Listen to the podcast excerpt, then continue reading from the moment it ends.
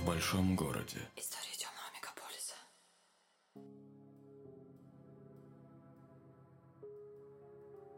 Частный сыщик Вадим Головин свайпнул вправо твою анкету в Тиндере, чтобы рассказать кое-что интересное.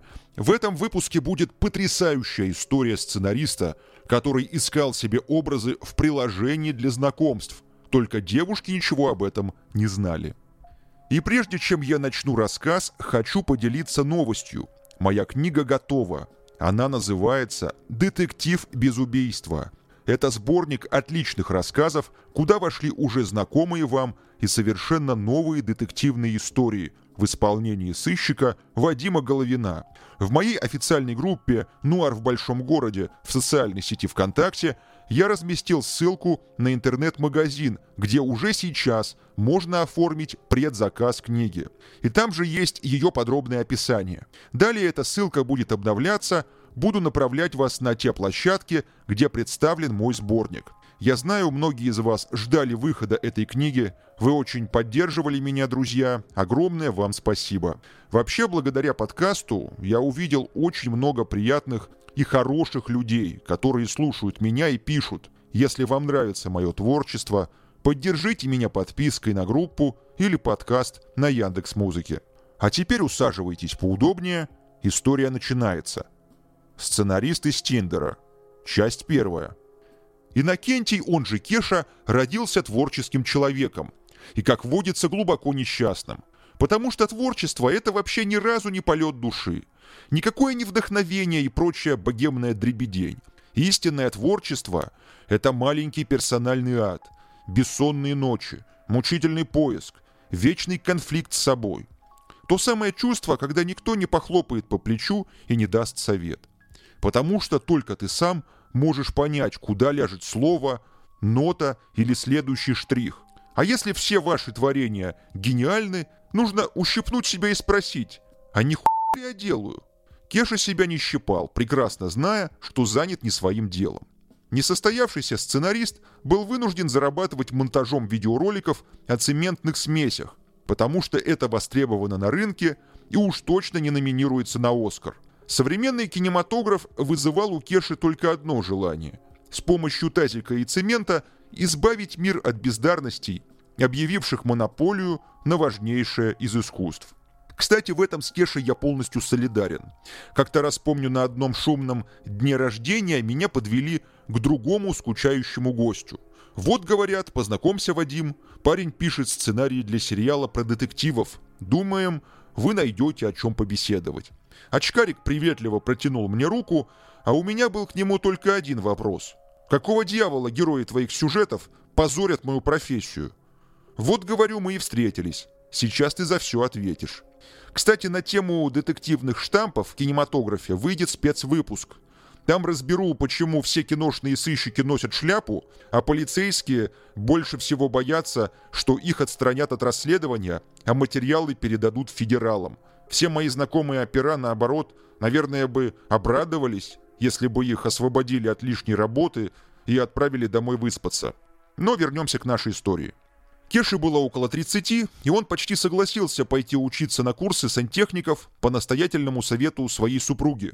Кешина жена наслушалась о зарплатах водопроводчиков от подруги, которая спала с представителем этой уважаемой профессии и благодаря этому дважды год летала отдыхать на море. Обидно слышать такое, когда сама проводишь каждое лето на даче у свекрови. «И почему ты у меня не айтишник?» – часто вздыхала она. «Сейчас бы жили в Стамбуле, вон как Юлька с Валерой. Наблюдаю тренд на мужей-программистов. Есть в этом какой-то холодный расчет. Впрочем, в каждой эпохе свои тенденции. Так, например, в советские времена успехом пользовались блатные, кто мог достать телевизор из спецмагазина «Березка». Ничего не поделать, с первобытных времен мужчина – это добытчик, а уже после тонкая творческая натура и клиент барбершопа. И если не программистом, то сантехником Кешу желали видеть. Усталого, с вантузом, в сапогах и, что самое важное, с ежедневной выручкой в правом кармане брюк. Кешу все это ранило, потому что жена перестала верить в его творческие успехи. Проще и, может быть, правильнее было бы развестись и уже после каждому найти себе подходящего партнера. ей бородатого и слегка подслеповатого от монитора айтишника, ему свою музу, что вечно отреплется за винишком про Хайдегера и Кавку в свои 34 года. Но так уж сложилось, что Кешина жена забеременела, и уходить было уже поздно или, может быть, еще рано. Именно в этот момент судьба подкинула Иннокентию призрачный шанс. «Короче, тут люди большие, хотят модный сериал снимать», — сообщил Кеша по телефону слегка бухой одногруппник. «Мы сейчас с ними на Мясницкой в баре сидим. Хочешь, приезжай к нам, познакомлю». «Так у меня же только одна реклама про эти смеси, сам знаешь», — ответил Кеша. «Чем я их удивить смогу?» Приятель сразу же сменил тему. «Слушай, я вообще вот по какому делу.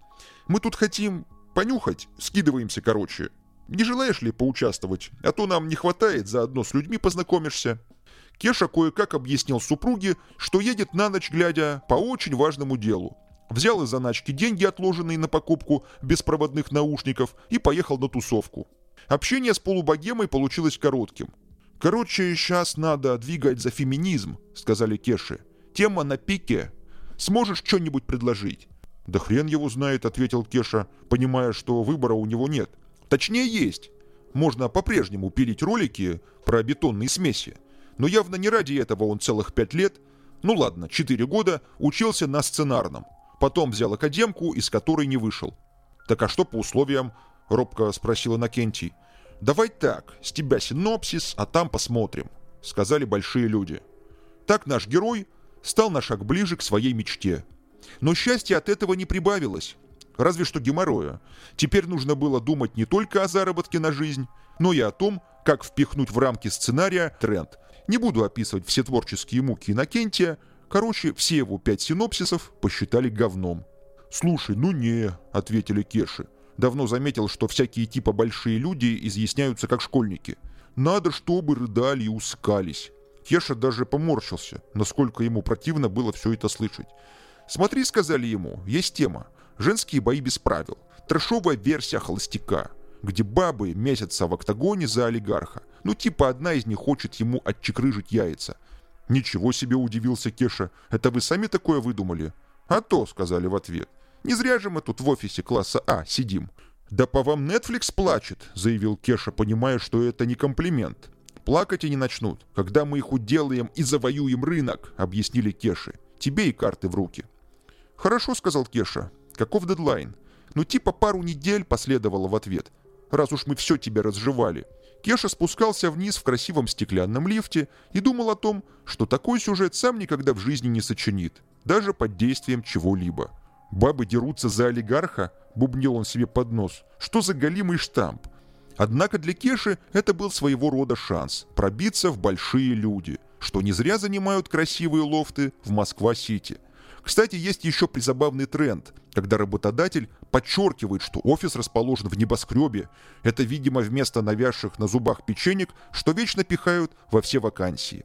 Зарплата в конверте, увольнение одним днем, но главное, какой вид из окон. В общем, сюжет про женские бои Кеша с горем пополам доработал. Теперь фабула выглядела вполне киношно, то есть максимально бредово и заштамповано, каким и должен быть современный киносценарий. Согласно сюжету, девушка выходит на ринг, чтобы бороться не за сердце олигарха, а со своими страхами, и в итоге наказать насильника. И только в финале фильма мы узнаем, что насильником и является тот самый богач, ради которого леди мутузили друг друга. Со времен учебы на сценарном Иннокентий усвоил, что хорошо прорисованный портрет героя способен вытянуть самый провальный сюжет. Так что ставка была сделана на главную героиню. Оставалось только грамотно создать образ или заимствовать из реальной жизни. Второй вариант Кеше понравился больше. С тех пор, как у жены начался токсикоз, Кеша не мог сосредоточиться на сценарии. Он водил супругу на свежий воздух и таскался с ней в женскую консультацию и терпел всяческие капризы. Вечерами Кеша зависал в соцсетях, изучая анкеты девушек, но многие профили были закрыты или заполнены только мемами, по которым можно судить разве что о ментальном здоровье. И тут его осенило – ну, конечно же, сайт знакомств. Там полным-полно девчонок, расположенных к общению. Кеша установил Тиндер, предусмотрительно запихнув значок приложения на самый дальний экран смартфона. Профиль Кеша тоже настроил так, чтобы случайно не попасть на глаза одиноким подругам своей жены. Правда, на это пришлось потратить что-то около 800 рублей, но на что не пойдешь ради большого искусства. Надо сказать, что Кеша был достаточно симпатичным, кудрявым и с большими ресницами. На него западали девчонки. Мать по этому поводу часто сетовала, что он не актер, а Кеша этому радовался, потому что желающих торговать своей рожей, да и не только ею, всегда хватало. А сценаристы, они вечно были в дефиците. Лично я давно подозреваю, что сценарий к фильмам пишет искусственный интеллект, который в силу несовершенства просто копирует свои старые файлы. Так появляются фильмы, похожие друг на друга, которые мы смотрим под хруст попкорна и пивную отрыжку. Вечерами тайком от жены, как правило в туалете, Кеша зависал в Тиндере. Анкеты в основном попадались пустые и яркие, как обертки от конфет. Понимая, что парни смотрят только на сиськи, девушки мало что о себе сообщали. «Просто будь нормальным», — взывала к мальчикам Тян с языком наружу. «Продам душу за тартар из говядины», — умоляла другая леди. Повышенный интерес девушки проявляли к питанию и бухлу. «Покормишь?» — робко спрашивала красавица. «Люблю корейскую музыку, сидр, хочу гулять, тусить, мяу», без лишних заморочек сообщала парням Элина.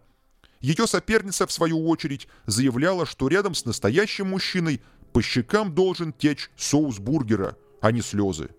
Будущий психолог и депутат Твери неожиданно промелькнула в очередной анкете. В другой и вовсе был крик души. «Парни, что просят меня сесть на лицо», обращалась к своим кавалерам девушка. «Пожалуйста, проработайте эту травму с психологом». Кеша вздохнул и решил продолжить изучение в следующий заход. Бегать в туалет с мобильником слишком часто было рискованно. Жена могла заподозрить неладное. Например, что ее свекольник снова не пошел впрок. Во время очередного сидения на горшке у Кеши случился матч. В своей анкете 20-летняя Инна показывала не трусики, а характер. Коучи, тиктокеры, нарциссы, тусовщики, альфа-самцы. Обращалась она к парням. «Проходите мимо моей анкеты, иначе не поздоровится». «То, что нужно», — подумал Кеша. «Девушка с характером, знает, чего хочет. И, к счастью, не бургер, а хорошего парня». В переписке Кеша как мог пытался показать себя истинным джентльменом. Выражал горячее желание усадить девушку разве что за столик в ресторане. В общем, Кеша сумел очаровать Инну. Из переписки он узнал, что она занималась фортепиано, что у нее строгий папа и что до свадьбы она ни-ни. Все это отлично укладывалось в искомый образ главной героини сериала. Времени у сценариста оставалось совсем немного – за пару-тройку свиданий он рассчитывал вытянуть из девушки побольше всякого сокровенного и после под благовидным предлогом слиться, но не в экстазе, а просто прервать общение. Если бы эта история была фильмом, на этом месте должна быть прямая склейка между планами сценариста и тем, что случилось дальше. На первом свидании Кешу с Инной прогнали из ресторана. Так напористо они целовались за своим столиком, что окружающим стало не до еды. Сценарист с облегчением выдохнул, когда, промокнув салфеткой размазанную помаду, Инна предложила сбавить обороты. Столь бурного развития событий они оба не ожидали. Кеше, да и ей тоже конкретно сорвала башню. Следующее свидание проходило в парке.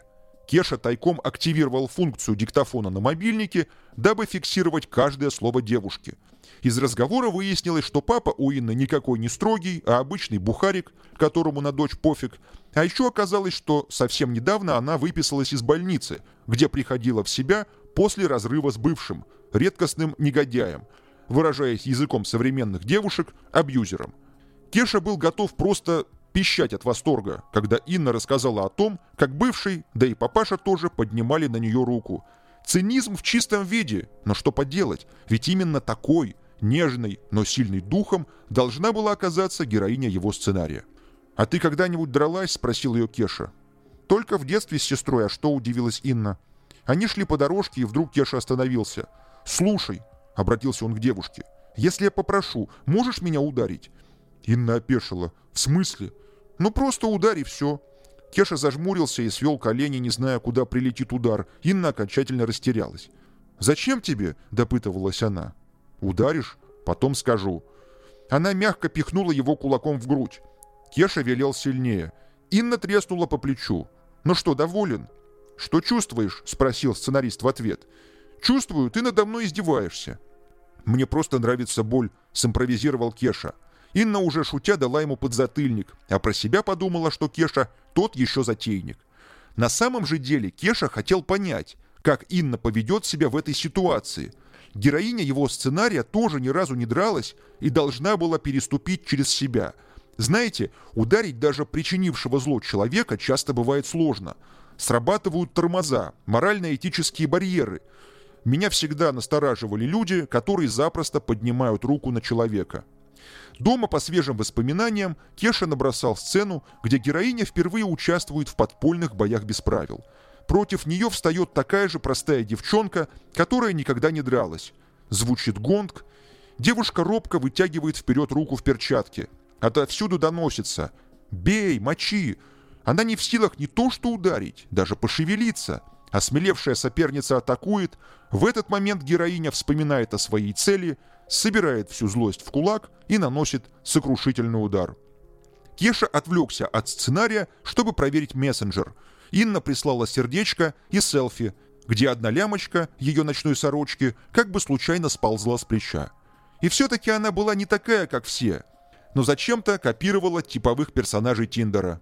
Инна оказалась чудом уцелевшим островком в кипящем океане осознанности, гедонизма, саморазвития, йоги и сноубординга. Сценарист понял, как же сильно он ее хочет, а может быть даже испытывает к ней чувства. В общем, Кеша запал. И теперь на одну проблему у него стало больше. А тем временем в спальне тоже хотела ласки его беременная супруга, с которой они прожили уже почти 8 лет. Теперь давайте оставим Кешу наедине со своими мыслями. Из-за кулис появляется частный сыщик Вадим Головин. Ко мне за помощью обратилась мама одной студентки. Женщину беспокоил новый кавалер дочери. Мамаша вся извелась после того, как дочка рассказала ей о мужчине – Возможно, это чисто девичья особенность делиться с мамами личной жизнью. Что, спрашиваю, еще вам известно об этом парне, кроме того, что он на 10 лет старше дочери и вроде бы как разводится? Она пожала плечами. Да в сущности ничего. На вид 30 лет с бородкой, занимается рекламой, роликами какими-то. И прямо-таки, говорю, разводится.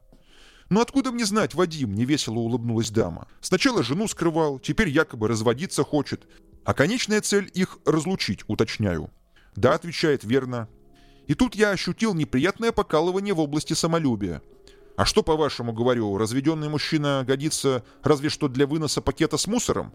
Она стала отмазываться, дескать, это все ради дочери, которой нужно учиться, диплом получать, выходить на работу и все такое. Я попытался спорить, понимая, что заказчица заблуждается.